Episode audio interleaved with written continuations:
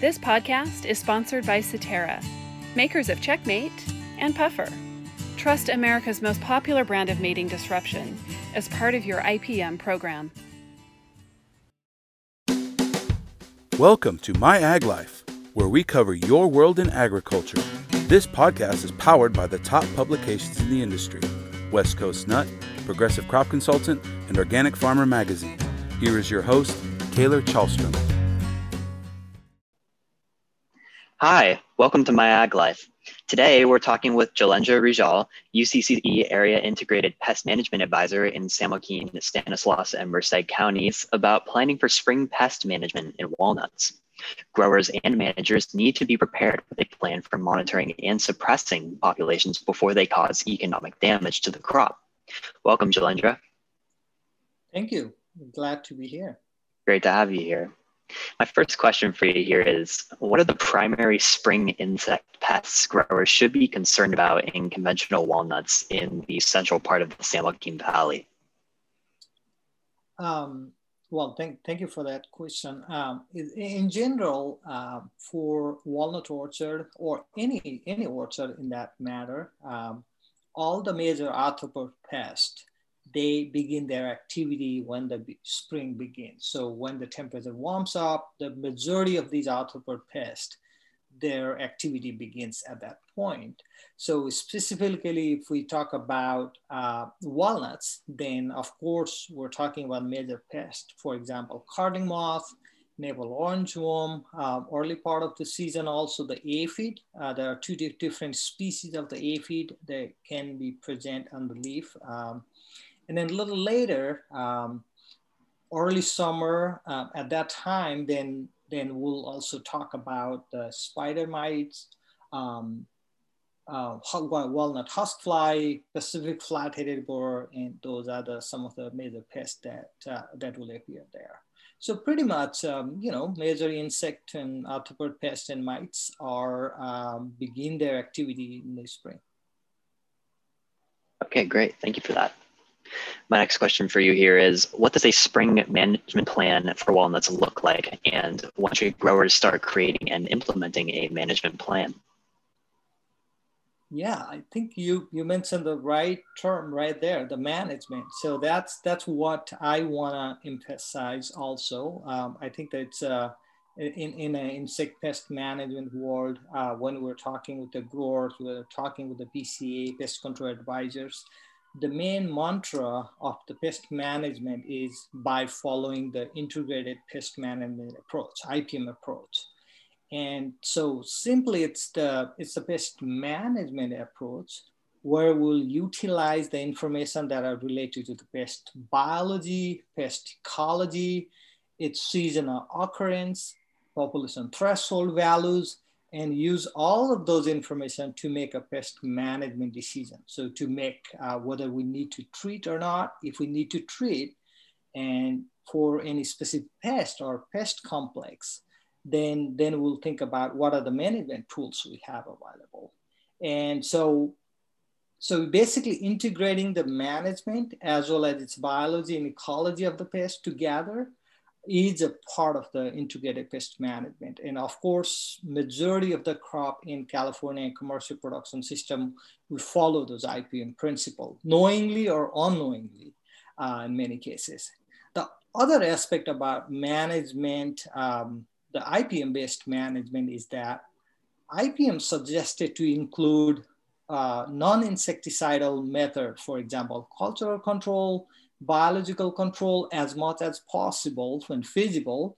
And then of course the pesticide is the part of the uh, part of the program, but it will be also need to be integrated along with other options out there. Um, one example I want to give you is that if we think, think about navel worm control, um, we're not just specifically talking about navel worm and you know its, its mortality we're talking about how other factors, for example, navel worm in walnuts specifically, if you think about, early part of the season, they will not be able to do the damage on the fruit by themselves because they will not be able to penetrate into the into the hull into the into the fruit at that time. But if there are codling moth pressure and the codling moth infested fruit out there, blighted nuts out there or the sunburned nuts out there, then Navel basically utilize that avenue to go in and does damage. So in that case, we need to kind of look at it as a holistic approach, not just the one specific insect. And so in that case, I think that's the right term that uh, we want to use is management. Overall management of the pest out there, pest complex is the, is the best strategy to go uh, in that regard. Um, so that's a little bit about how we use the IPM as a, as a tactics, as a sort of approach to manage the pest in walnuts and other, other um, uh, crops as well. Um, and you mentioned that as far as planning um, of this pest management go, you know, the pest, the planning is basically it's, it's year round. Um, if we start think about just after the harvest, we need to think about, well, what, what was my damage the last year look like? What are those numbers? And, you know, this different block I had is higher pressure in navel orangeworm or codling moth damage, it looks, you know, higher in that area, what I should do for next year. So that harvest sample right there, that information gives an idea for what we should do next year. And when you go into the into the winter, then we need to think about you know dormant um, insect pest management, uh, kind of monitoring of the dormant um, season pest um, for example, scale insect and things like that nature. Of course, if you go further in the into the winter, uh, then we need to think about how we can manage navel orangeworm by doing the winter sanitation, removing all these mummy nuts from the from the from the trees as well as from the ground, and uh, get rid of those nuts that are already infested with the navel orangeworm larvae. Uh, uh, in in that in those nuts. So that would be the part of that. And if we move to the spring season, we begin to think about how we can monitor effectively these all different insects using the traps, using the other sampling tools and tactics that we have, and kind of season begins that way. And we'll keep continuing doing that until we start taking again harvest time, taking the sample, harvest sample, and again another year begins. So it's pretty much like a very interesting thing is that, you know, it's never ends right? But I think after after the harvest, you start beginning the planning for next year, and it's keep going uh, that way. Great, thanks for that answer, Jhalendra. Great insight there. Um, speaking of those navel orange worms, uh, my next question for you here is which pests in a grower's management plan should involve pheromone traps in mating disruption? And when should traps be placed? And do you have other tips for improving monitoring and mating disruption for codling moth and navel orange worm? Of course, yes, that's a very, very important uh, question because uh, two major pests that if we talk about in, in walnuts are navel orangeworm and codling moth. And of course, uh, we do have mating disruption tool available for those, both of those pests. And it is one of the important consideration actually to include mating disruption into the pest management program in walnuts. Of course, mating disruption is also, uh, it's non-insecticidal control method, and it will help to manage the, these both codling moth and orangeworm in addition to what tools we already have out there. For example, culture practices, winter sanitation, um, early harvest if there is potential, and then also the insecticide and combined mating disruption at, at, on top of that will really give a long-term solution uh, of uh, managing these, these uh, major pests in, in walnuts. Um, and so, yeah, there is, uh, in terms of using uh, mating disruption, i'm it, I, I, I always take mating disruption as a sort of like a little different approach. Mating disruption is not um, the kind of the traditional insecticide type of approach, right? So when use the mating disruption, our strategy is should be long term. So you may or may not get the benefit of mating disruption just in one year in every orchard. You may not too, um, depending upon the size of your orchard, pressure, you know, economics involved in it. Uh, so you may not get that in that first year. But the URI strategy is basically combining the mating disruption as a multi-year approach and try to keep these, the, the insect pressure in the orchard below a certain level so, so that you'll have these consistently uh, sort of cleaner um, orchard going into the into into several years and hopefully you won't have any kind of big surprise or the issues in the future. So mating disruption is obviously one of the tool of our in our toolbox, but it uh, it works well if we integrate that together, and also kind of think about long-term pest management strategy part of that. Um, um, so, and uh, of course, with uh, using mating disruption uh, for codling moth as well as navel worm, of course, we still wanted to include our monitoring tools like uh, traps of different types. For example, we use for navel worm, we have pheromone traps. Uh, the pheromone trap would not work under mating disrupted block because the mating disruption also has the pheromone and then the male moth is basically disoriented disrupted their behavior because of the pheromone. So that's why they would not be able to find female and the trap is used uh, as a female pheromone in, in, it. So because of that, so they would not be able to find uh, the female. So that means they would not be able to find traps too. But it's still, it's important to include in there so that if we if we don't get the, that trap shut down, that means there is something wrong somewhere on the mating disruption. So that's a one thing. Uh, the other thing, other different tools that are available now is also uh, some of the uh, monitoring uh, tools for navel worm. Then we can use under mating disruption, for example, female-based traps. Um, also the PPO, that's a newer lure available, phenyl propionate. It's recently commercialized by at least the two company to my knowledge. Uh, we can use that in mating disruptive block and still cast the moth on those. Um, and so still, if you have the mating disruption, you still have to have, you know, pheromone trap as well as other kind of traps and tools so that you can still able to track the uh, moth flight you may not be able to do that with a pheromone trap, but with the other traps, you'll be able to do that. And kind of similar story with the codling moth as well. Uh, moth also uh, have this standard codlemone based pheromone trap that we routinely use in almond orchard, uh, walnut orchard. Um, but that trap would not work under mating disruption. And um, but the good thing is that we do have other traps that we can use. For example, the pheromone based trap, uh, we we call the CMDA uh, trap. Uh, those are the ones that we can use in the orchard, in even under the mating disruption.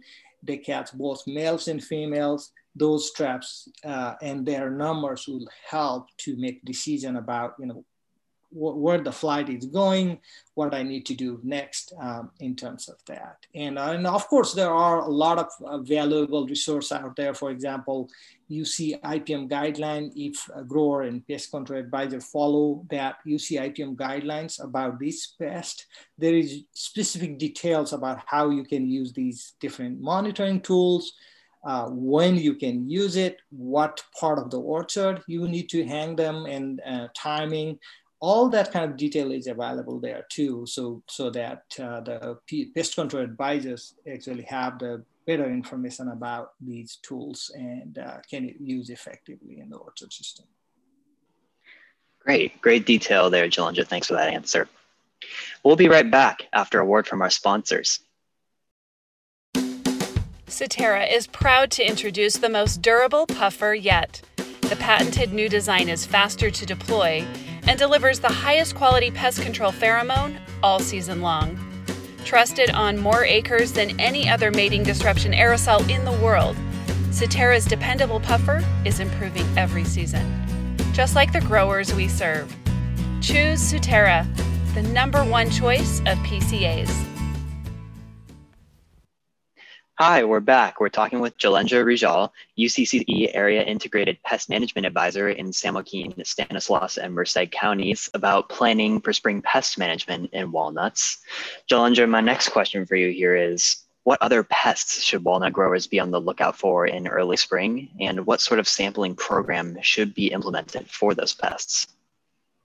So for, for the major pests that, uh, that we ju just talked about, navel orangeworm and codling moth, we covered that part, but it's not only that, but there are also the other pests out there. For example, aphid, um, walnut aphid, and uh, there is also another aphid species uh, called the dusky vein aphid.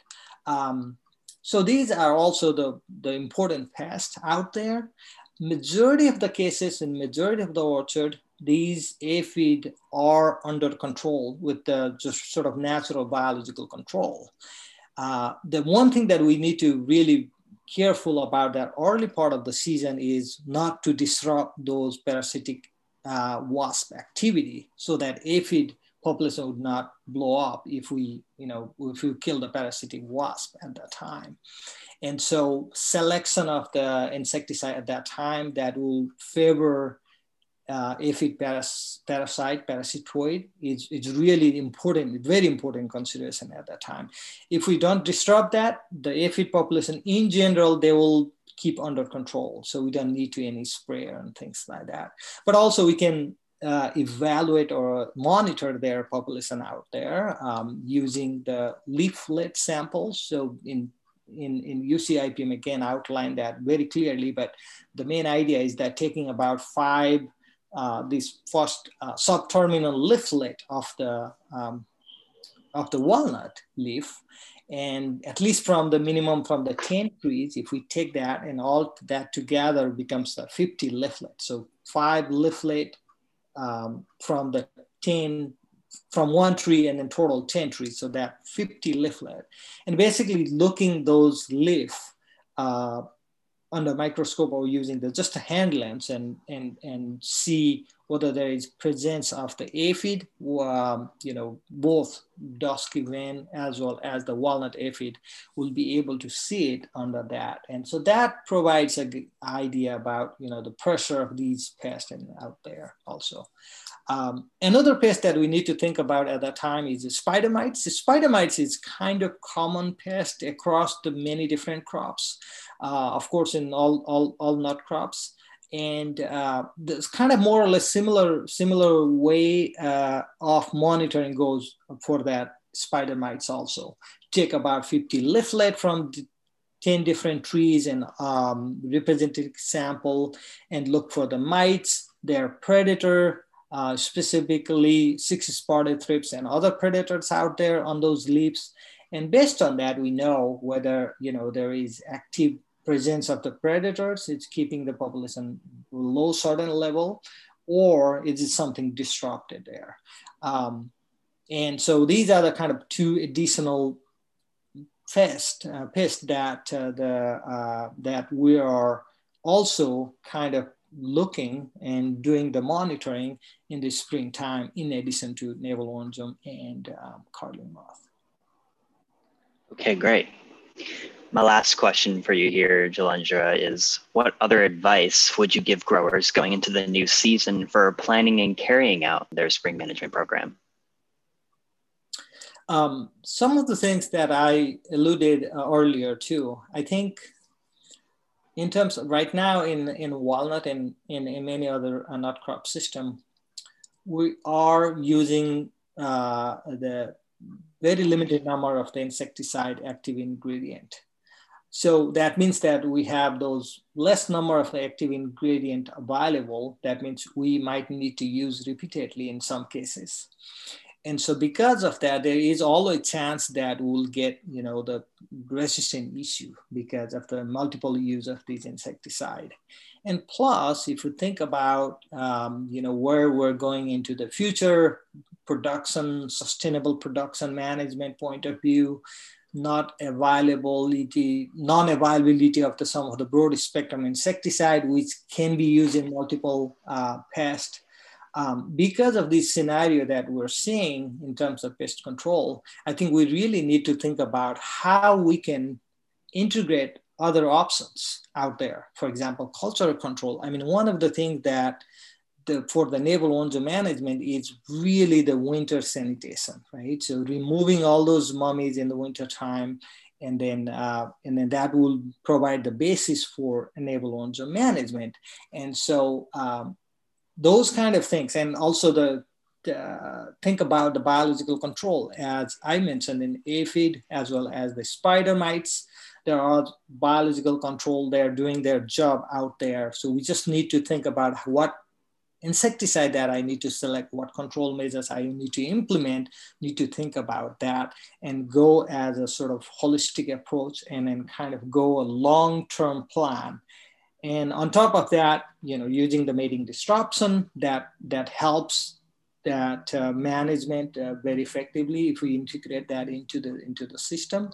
Um, and so these are the kind of the thing that uh, in a long-term uh, pest management point of view, these are important aspects. One thing that I want to mention about um, winter sanitation, sometimes I hear uh, or we hear uh, the comments uh, or the you know the kind of discussion that well walnut really don't have that many many mummy nuts compared to the almonds and pistachio and so really there is no need for doing the winter sanitation, um, that type of thing, which is partially true. Uh, it's not the walnut orchard would not have that many mummy nuts in the tree compared to the walnut, uh, compared to the um, pistachio and almonds. But at the same time, navel orange population is kind of grow every year, slowly, slowly, until certain point, then it, it explode. And if we do every year sanitation and maintaining that orchard uh, and try to keep that population lower every year, do whatever we can in terms of other integrating these cultural as well as these non-chemical uh, tactics together, that will keep that navel population below all the time. And then there we will have very low risk that exploding population explode in, in the future.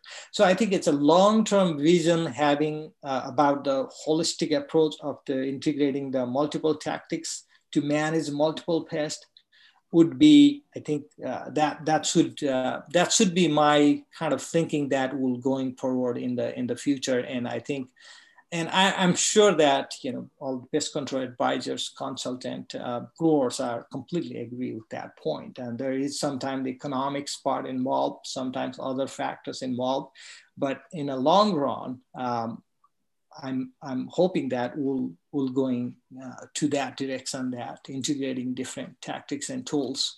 Um, uh, so that we'll have this uh, long-term management of these pests in walnut orchards.